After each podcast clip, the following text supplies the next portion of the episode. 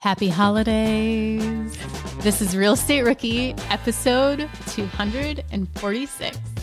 In terms of market selection, there there's three big buckets that I look at. I look at uh, permitting, right, like the the policies in that market. I look at popularity, so the, the traffic of folks coming into that market. And then lastly, look at profitability, right? So if I look at the average return that I'm getting in a market versus the uh, the average purchase price, like what does that ratio look like, and am I able to kind of hit my return? My name is Ashley Kehr, and I'm here with my co-host Tony Robinson. And welcome to the Real Estate Rookie Podcast, where every week, twice a week, we bring you the inspiration, information, and stories you need to hear to kickstart your investing journey. And today, I want to shout out uh, someone who left us a review on Apple Podcasts. This review says, "I'm a real estate agent in Minnesota looking for or looking to invest in real estate, and I think I found the perfect virtual mentor to help me get started. This is the best place to learn if you're feeling overwhelmed. So we appreciate that. Uh, if you guys are listening, haven't yet left us an honest rating review on on Apple or Spotify, wherever it is you're listening, please do the more reviews, the more folks that we can reach, more folks we can reach, the more folks we can help.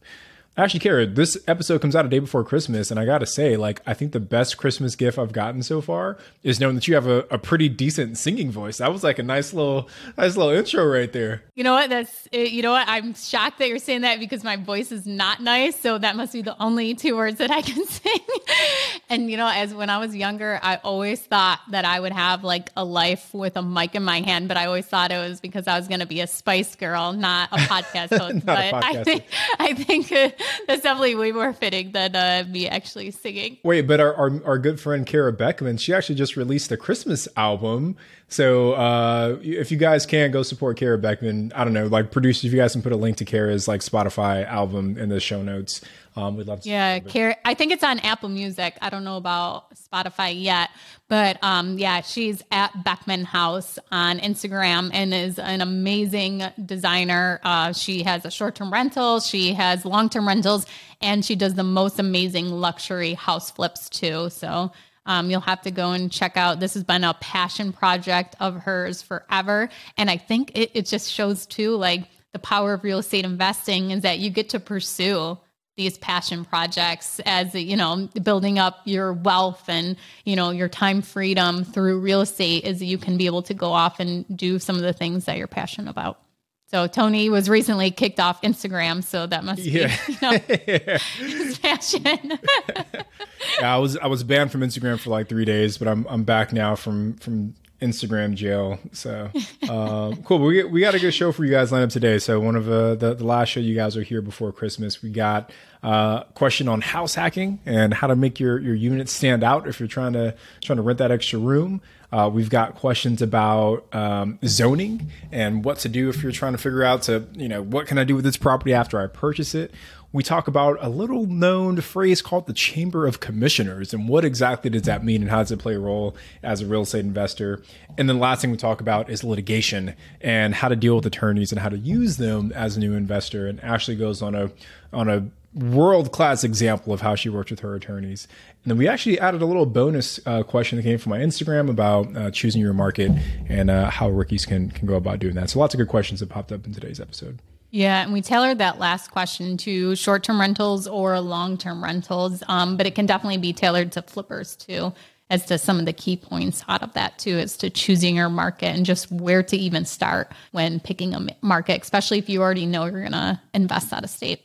Are current interest rates making you depressed about cash flow? What if it didn't have to be that way? Rent to Retirement has 2.99% seller financing available on turnkey properties. You heard that right. That's a seller financed 2.99% interest rate where the average cash flow is over $900 per month. They also have options where you can put as low as 5% down on multiple investment properties with no PMI. Rent to Retirement is the nation's leading turnkey investment company that understands what it takes to be successful in today's dynamic real estate market. Their reputation speaks for itself with more five star reviews than any other company on the Bigger Pockets website.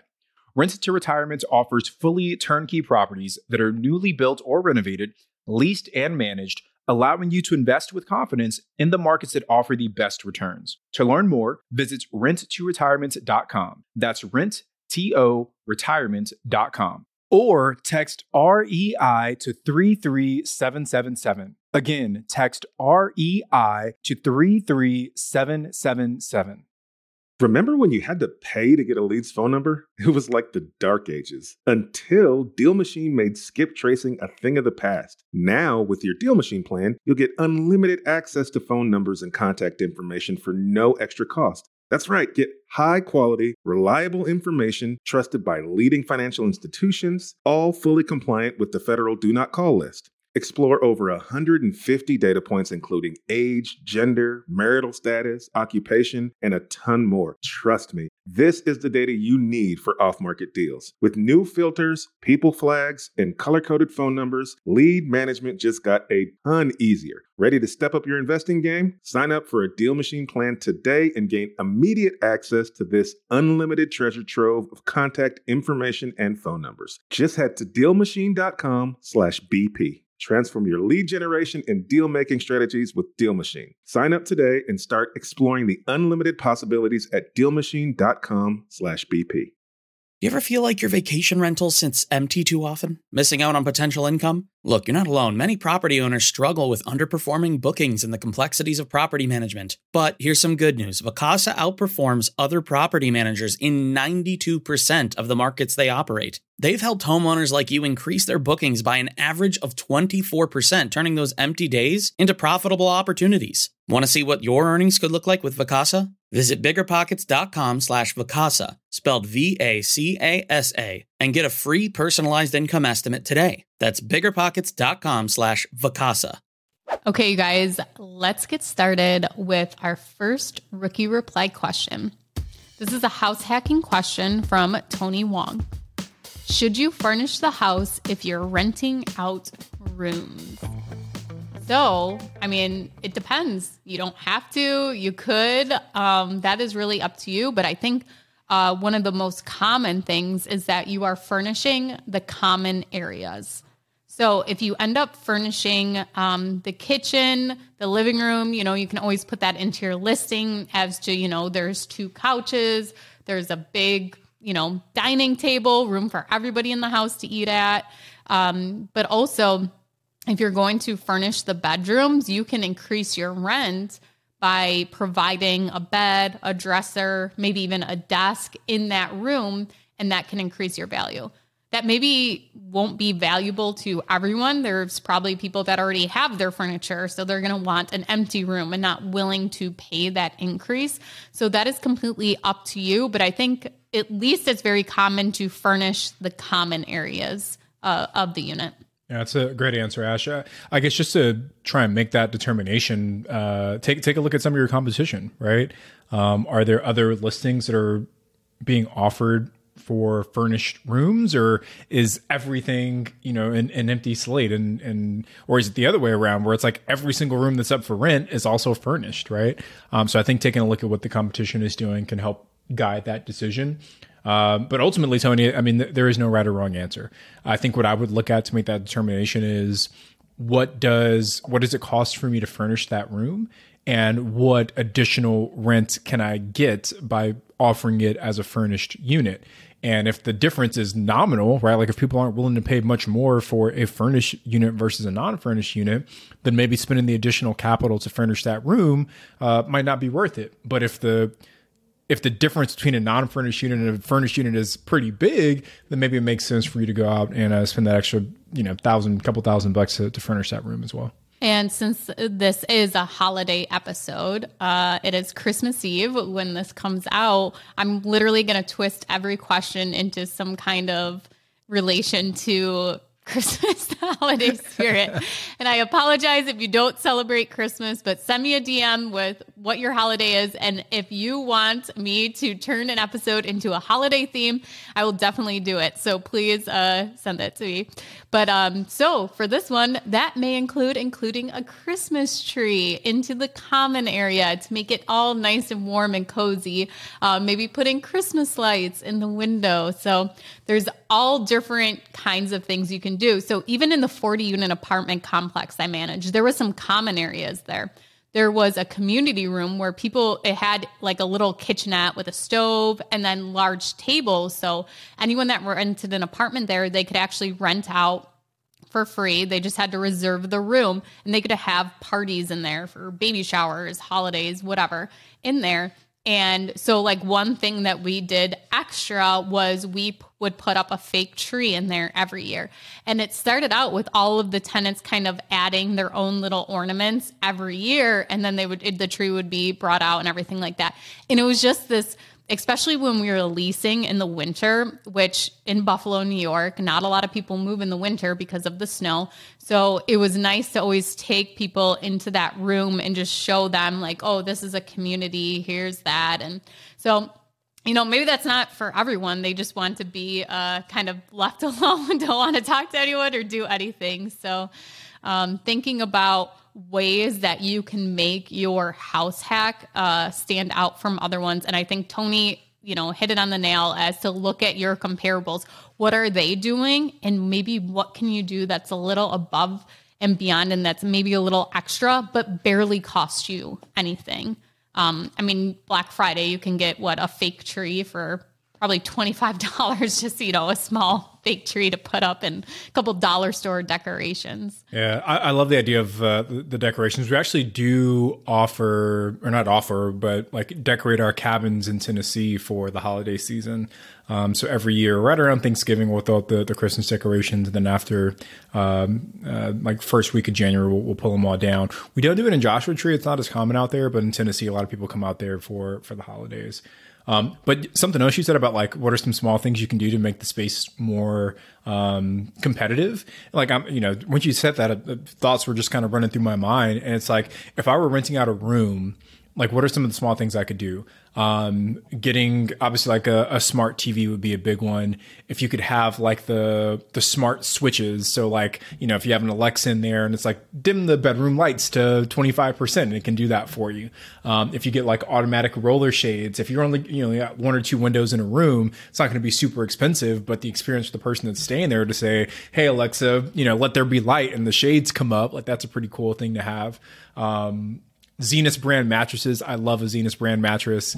Um, so yeah, there, there's a lot of little things you can do that don't have or don't cost a ton of money, but still give you that um, that good return on your investment. Yeah, and you know what? It does kind of tie hand in hand with a short term rental, almost. I guess like there's some you know compatibility there as to things you can take from a short term rental and put into your house hack as things too. So if you are house hacking, um, you know, it would be a. Do you give out your checklist for supplies to purchase for a short term rental, Tony? I do. Yeah. If you go Yeah. to the realestaterobinsons.com forward slash uh, shopping list, uh, it's got all of our like household essentials in there. Yeah, so if you are furnishing the living room and the kitchen, you know, you could go ahead and use Tony's list and then maybe kind of create your own off of that based on what you actually need for your house. But at least that gives you kind of a starting point. Is okay, I at least need to get utensils in the kitchen. Um, it it may not make sense for you to give everyone their own drawer, their own cabinet, and they all have to bring their own silverware, their own spatulas, their own pans, and things like that. Um, so I think that'd be a great starting point to anyone who is looking to furnish their home is to go to Tony's website or, you know, there's a ton of other, the Maddens, Zilsha Madden, she gives out her checklist too as to what they do. Um, and I think Rob does too. Robuilt gives out his on robuilt.com. So, okay, let's move on to our next question. This question is from Robin Imperatrice. The first question is How do you find out the zoning on a property? Is this what you need to know if you want to build more houses on it? So I actually just had this experience. Um, we were looking at some land, and uh, it was land in a great location that we've been kind of eyeing for a while. And you know, a lot of times when it's listed, they'll put the zoning in the like in the listing description. Um, but the zoning itself, like if it's you know RL three, like what the heck does that even mean? So typically, what you have to do is you have to go to the, the city or the county's website. They'll have like um, a link to their ordinances, and inside of those ordinances, it tells you the allowable use for each zoning, um, like zoning description. Um, so like, hey, this is only for rural. You can only build this there, or this is zone commercial. You can do this, or this is for uh, mixed use, or this is uh, high density. This is low density. So typically, for me, what I've seen is like just going onto that city or county website is a great way to figure that out. Um, and then the the best way is just like if you can just go to the city or the county and ask them, like, hey, I'm looking at this parcel of land. Can you tell me what it's zoned for? Um, we, have called the county and, in, different cities multiple times to, to ask those questions as well. Yeah, if you go onto the GIS mapping for the county, you'll be able to see. But I would always take Tony's recommendation and actually like call to verify, especially if that zoning is really going to kind of, you know, rely on what your project is going to be. You can always go to the planning board and you can request um, to have the zoning changed, but that is something that you don't want to commit to a project not knowing if that is going to be approved or not. Um, so, talking to the local code enforcement officer and even maybe a member on the planning board, if that is something that you want to do, is to change um, the the zoning of that property, and also finding out because it it does vary from you know, state to state or county to county, maybe even town to town, as to what can actually be done on how a property is zoned. So, are there limitations if it's commercially zoned? Are there limitations as to, you know, what kind of commercial properties can actually be put onto that property? Um, so, I think looking further and make sure you know exactly what those things are. And you, if a lot of times you go to the town or the village websites, you can just pull that up and kind of read it. Bo- very, very boring reading, but it's in there. And if uh, so a lot of the towns that I invest in, there's, you know, a code enforcement officer and, you know, it's a very small town. So it's not like you're overload, they're overloaded with stuff where you're waiting years for permits. But, um, so I usually just send an email and ask my question and then get a response that way. I found that the easiest. And, and, Robin, one thing you can do, like if you're if you're looking at a property, you're looking at um, land or whatever it is, you can put as a contingency in your offer to say contingent upon zoning allowing for X. Um, and like, hey, we're not going to close on this land unless we can make sure that we can do what we want to do with it. We're not going to close on this property unless the zoning supports whatever our our end goal is for that property. So you can you can definitely write that into your contract as well, and your EMD doesn't go hard until you've been able to to validate that. Okay, the second question is not sure how to word this next question. Where can I find out information about a town and its future plans? A town was halfway burnt down, and I would like to see if there has been any talk meetings about rebuilding. Would buying a property on that town be a good investment?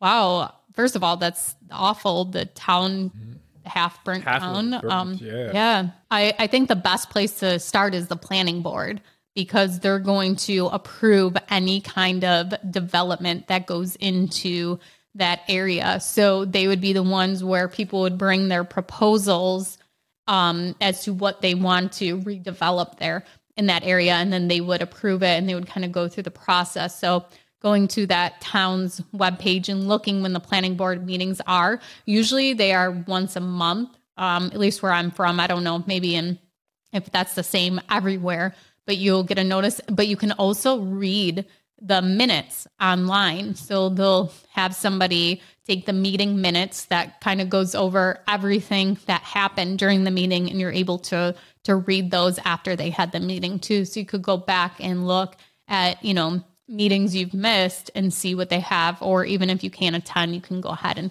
and read those meeting minutes, but the planning board would be the place to start. Um, also even just going down and talking to the town clerk um, i mean it i guess it depends on how large your city is but when you're investing in small towns and i'm assuming this may be a small town since half of it burnt um, and going and talking to the town clerk uh, the where my kids go to school, they actually send out a newsletter. The town there, the it's a village, and the village sends out a newsletter every quarter with the water bills. And so it will go through like, oh, we are in talks with so and so about bringing in this franchise or whatever to, you know, come in here and they like update you on kind of the new development or things that are happening. Like there was recently patio homes that were being built and, you know, they're not being paid by the builder or anything like that. They're just trying to like promote things within the community as to this development that is happening. Another uh, place that I find out what's going on more in the city of Buffalo is I'm uh, subscribed to Business First. It's a newspaper. I get it mailed to my house and I go through it where they go through real estate happenings, business happenings, um, so I find out some information there too as to what's going on. That's a great answer, Ash. I literally have nothing of value to, to add on top of that. uh, the other thing I would say is join Facebook groups. Um, my mom is part of one that's like being neighborly Springfield, and it um so she'll actually you know she'll know things that are happening before I do in one of the towns that I invest in because she belongs to the Facebook group because it's you know everybody in there telling what they know or what's happening or you know there's a police car parked outside somewhere and everybody's what's going on you know yeah. in these groups so that's a really also a, great way to kind of gather information. Um, I will say it use it as a starting point. Make sure you verify that information. When I was doing this new development for an investor, we were building um, a forty thousand square foot auto dealership. And we had to have an environmental study, but we also had to have an archaeologist study done because they had built a highway extension behind this property several years prior and they had found artifacts there. So they required us to pay for um, an archaeologist to come out from um, one of the city colleges and do an archaeologist dig and ended up going to like a phase two thing, cost us $15,000.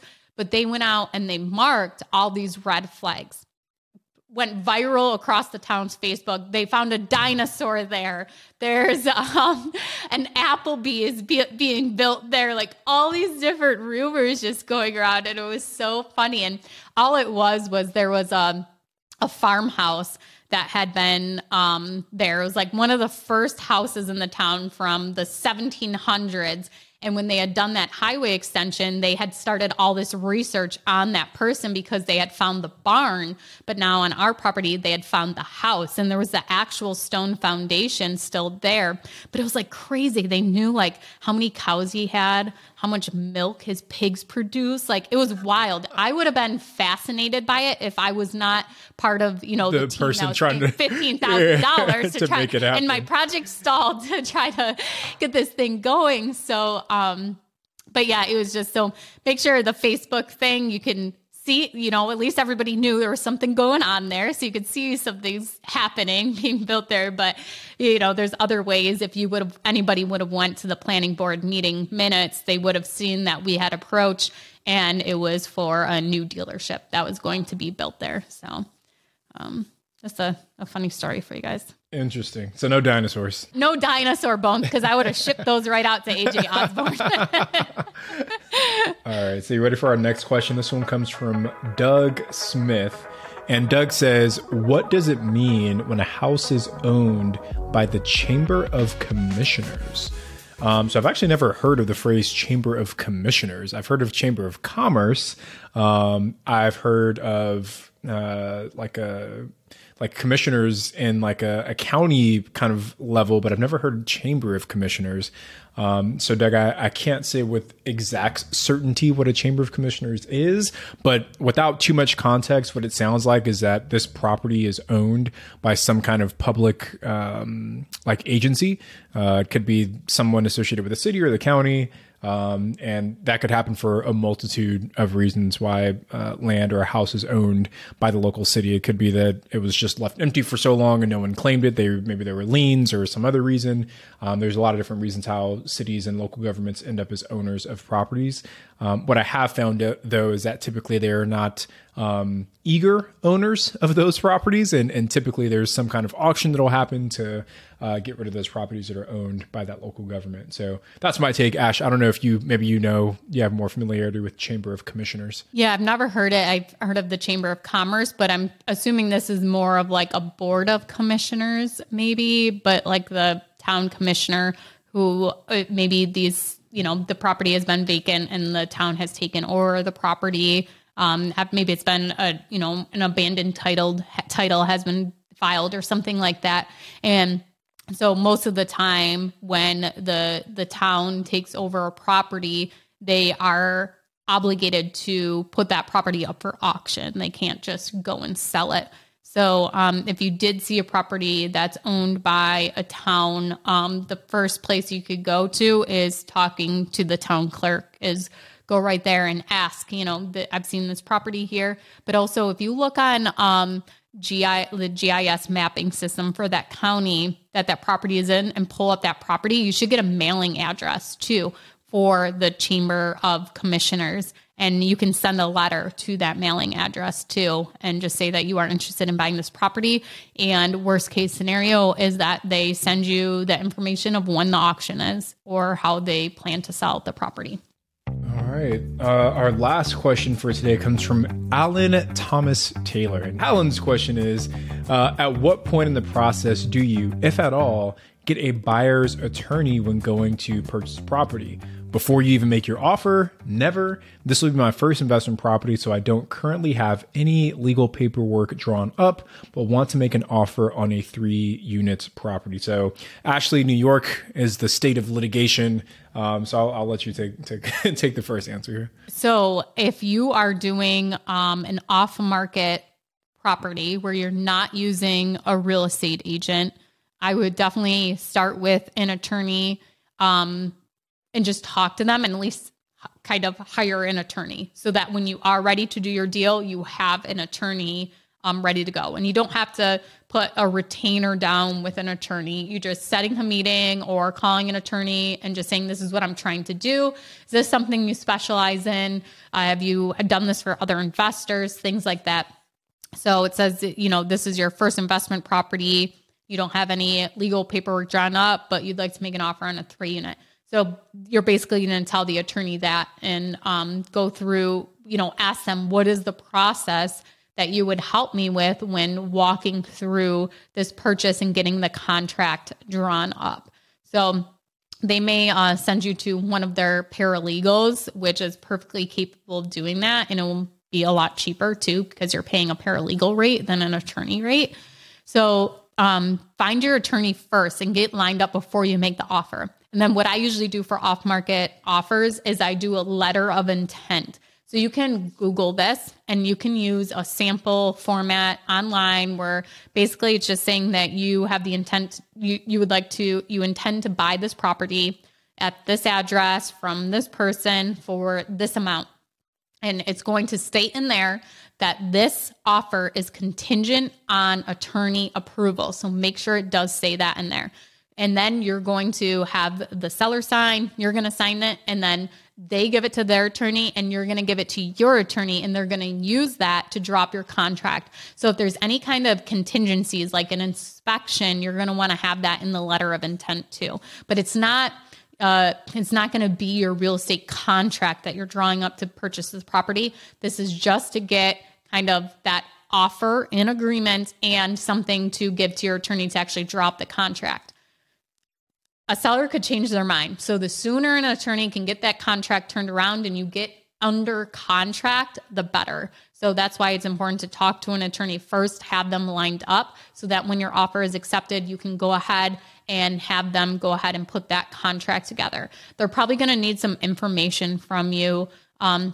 about the property to actually get it started uh, I know that my attorney always includes like the SBL number for the property, which is kind of like the property tax ID number, the parcel ID number. Um, they include exactly how many acres. They include everything that's included. So, appliances are you purchasing the appliances with this three unit? Things like that.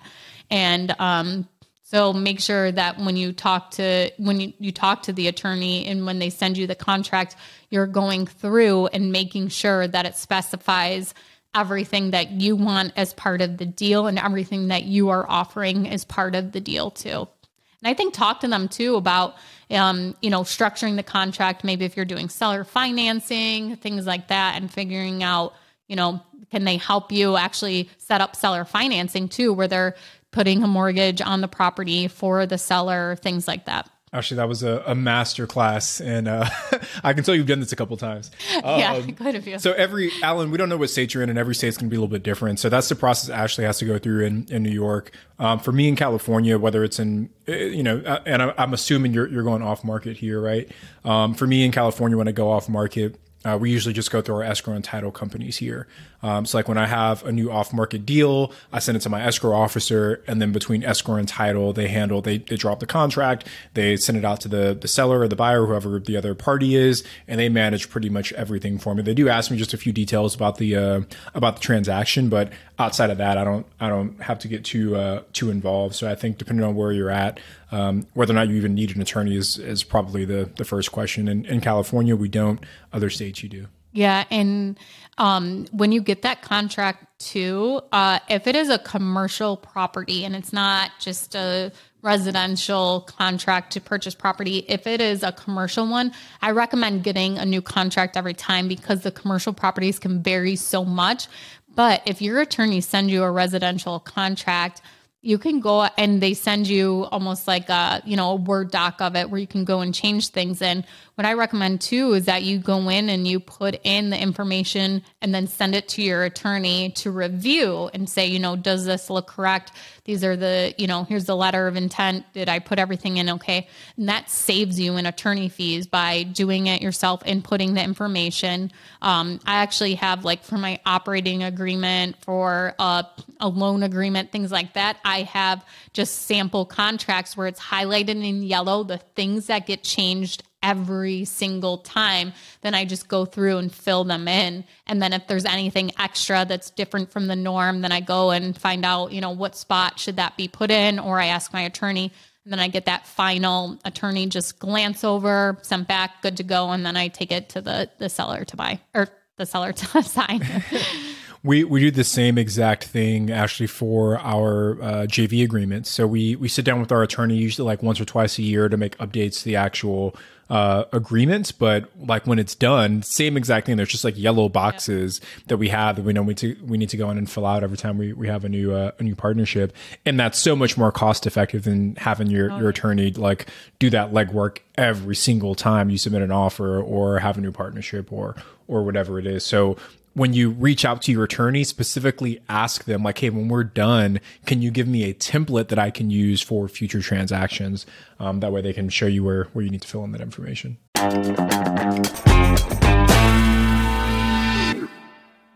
I'm curious, have you been struggling to keep your vacation rental booked? I totally get it. It's tough to manage and keep filled. But we found something that really works. It's called Vacasa. They've seriously changed the game for a lot of the BP audience. In almost every market they're in, Vacasa manages to fill up the calendar more than anyone else. And get this the average Vacasa user sees about 24% more bookings than with other managers. That's a lot of extra income. Curious to see what you could be earning? You can get a personalized income estimate right there. I think you'll be pleasantly surprised at what Vacasa can do for you. Check out biggerpockets.com slash Vacasa, spelled V-A-C-A-S-A. Biggerpockets.com slash Vacasa. Hiring? Your search is over. Really, there's no need to search. Match instead with Indeed. Indeed is your matching and hiring platform with over 350 million global monthly visitors and a matching engine that helps you find quality candidates super fast. Ditch the busy work, use Indeed for scheduling, screening, and messaging to hire top talent faster. Speaking of top talent, 93% of employers agree Indeed delivers the highest quality matches compared to other job sites. But why do I love Indeed? Because I'm busy and scrolling through 300 resumes is not helping my business grow. It's actually making it slow. With Indeed, I can hire faster and know I'm getting someone who can do the job. And listeners of this show will get a $75 sponsored job credit to post your jobs with more visibility at indeed.com slash rookie. Just go to indeed.com slash rookie right now and support our show by saying you heard about Indeed on this podcast. Terms and conditions apply. Indeed.com slash rookie. Need to hire? You need Indeed. When Bigger Pockets started podcasting, no one thought we needed a store, but then books, so many books, best selling books, rookie books, partnership books. We needed the best real estate bookstore ever, so we chose Shopify. Shopify is the global commerce platform that helps you sell at every stage of your business From the launch stage to the first order stage to the did we just sell out the whole store stage? Shopify is there to help you grow. Whether you're selling real estate books or retro clothing, Shopify's platform helps you sell everywhere, online or in person. Now, speaking of online, did you know Shopify has the internet's best converting checkout, up to 36% better than other leading commerce platforms? And no matter how big you grow, Shopify gives you everything you need to take control of your business. And that's why we chose Shopify for the Bigger Bookstore. So sign up for a $1 per month trial at shopify.com slash BP rookie, all lowercase. Again, go to shopify.com slash BP rookie now to grow your business no matter what stage you're in. Shopify.com slash BP rookie. I got a Do we I think we got time for maybe one more question. Yeah. I had one that uh that popped up in my my Instagram DMs. Uh so let me let me take this one. This one comes from Nathan Laporte and Nathan says, "Hey Tony, Nathan here. I'm a first-time potential buyer for a rental property. I've been listening to your podcast and watching your YouTube channel for a little bit and I'm really interested in buying myself a duplex in hopes of listing one side as a short-term rental and the other side as a medium term." The question is, what is the best way to search out um, and make sure that I'm buying in the best area with the best chances of returns? Um, what do you like? What resources do we have, or, or, how do we go about choosing the areas to give us the best uh, best results and, and, run our numbers the right way? So, Nathan, um, there there's a lot that goes into analyzing well you're not even asking about analyzing deer first you're asking about like market selection. Um, and then within market selection you have to once you found a market you have to analyze the deal. In terms of market selection there there's three big buckets that i look at. I look at uh, permitting right? Like the the policies in that market. I look at popularity, so the, the traffic of folks coming into that market. And then lastly, look at profitability, right? So if I look at the average return that I'm getting in a market versus the uh, the average purchase price, like what does that ratio look like, and am I able to kind of hit my return? And then within a specific property, there's really three things that I'm looking at: its location within that market, because some parts of a city are probably, um, you know, better than other parts of the of, a city. Uh, you know, like if you're if you're in a lake town. Being lakefront is probably better than being, you know, two miles away from the lake. If you're in an urban setting, being maybe in the heart of downtown is better than being on the outskirts. If you're on the beach, right, beachfront is better than two blocks back from the beach. So every market probably has its location that, that makes more sense than, than somewhere else. So location is a big one. Next is the the amenities and the design standpoint. Um, so if you've got a property that uh, really creates an amazing experience for your guest, um, even if you don't have the best location, maybe you can make up for it by making the property super amazing. Uh, so location, then amenities, and last would be value, um, right? So like how how good of a, an experience can you give your guests um, in comparison to the price they paid for that property? So um, it's more of a framework for you, Nathan, to, to look at. So in terms of choosing the market, policies, popularity, and profits, and then looking at the actual property, I'm I'm evaluating location, amenities, and value. Anything to add to that? Well, not to really the short term rental side, but um, I pulled up an article that I'd seen from Bigger Pockets for more of the long term rental side.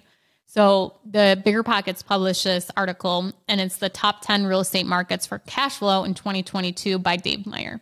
So I think a great way to start out identifying a market is looking where the research tells you to go and also where other people are investing. So even before that, you need to identify what your goal is for real estate investing. Is it cash flow? Is it appreciation?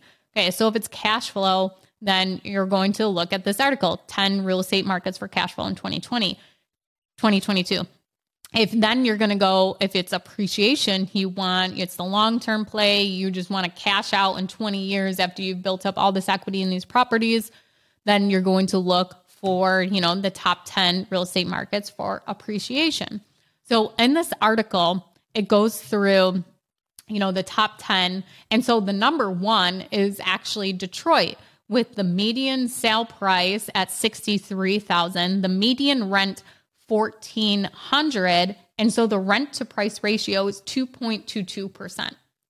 Okay, that information right there. That does not mean run to Detroit and buy a property. This is a starting point. This is where you can kind of analyze that data. You have to go and verify. Just because it has that cash cash flow target doesn't mean it's going to not bring headaches. Um, it's not going to, you know, these aren't going to be properties that constantly need repairs. Um, are they going to be in bad areas, maybe where you have to deal with a lot of conflict, things like that? So you're always going to want to look at other things too. You know, are they in good school districts, things like that? What class of tenant are you going to be getting into the property? So maybe you want to be really passive. So maybe you want higher end properties where they're more turnkey, they're brand new. You don't want to have to constantly send people to do repairs, even though you're getting, you know, a larger amount of cash flow. So think about all of these variables and what's important to you, and then kind of work backwards from that. But you can start with where other people are investing and then kind of analyze those cities and those markets to see if they fit what you want to do actually. I love that advice, Ashley. And you know, I think a lot of times, especially new investors, they just want that uh, you know that that magic bullet that says pick this city right? Yeah. Uh, but there's so many factors that go into choosing the right market for you because what's important to tony might not be as important to ashley and what's important to ashley might not be important to tony. So there's there's this balancing of priorities and goals and objectives that each market kind of caters towards. So um, i think the point of thinking about what's important to you first is, is super super critical. So um, Nathan, hopefully that that little framework helps helps you make the right decision for yourself moving forward. Yeah, and and Tony, I have one more thing to add because my I, I was like kind of just eyeballing the cities and states, and right after I stopped talking, I saw number two, and I don't know why not. You would have been talking when I looked at this whole thing. I didn't see this before, but number two is Shreveport, Louisiana no for way. cash flow. It is, is it really? uh, median sale price ninety three thousand, median rent nine hundred and fifty with. Um, Rent to price ratio of 1.02%. I so, if you guys have been a long time listener, you know about Shreveport Freeport, whatever Freeport. I thought it was called for two years, um, that Tony had to invest in property. So I think right there is an example of just because that's the best cash flow you can get does not mean that is the optimal market to invest in. Yeah, yeah. So for for those of you that don't know, I lost thirty thousand dollars on a property in Shreveport, Louisiana. Um, it was profitable as a rental unit. We had it rented out for for about a year, and you know we were making a couple hundred bucks on it every month. Um, got some great financing to to kind of take that deal down. But when we went to sell it, that's when all the problems started popping up. So anyway, it was one of these Rookie Reply episodes. You can go back and find it. But uh, we lost thirty thousand bucks on a house in Shreveport. So And I think, and that like also gives another example is that yeah, you were getting the the nice cash flow, but also there was lots of repairs. And like mm-hmm. if you want to, even if you wanted to put the house up for sale, eventually these repairs would all start. all those things would have Yeah, came. Yeah. Totally, totally. Well, thank you guys so much for listening to this week's Rookie Reply. And I hope you guys all have a wonderful holiday season. And I completely forgot after question one that I was turning every question into a holiday theme.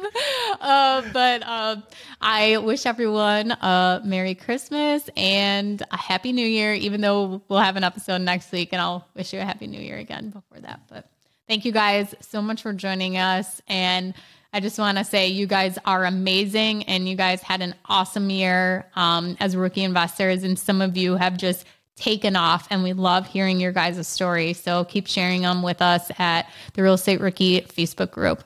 And we'll see you guys on Wednesday for a show with a guest. Still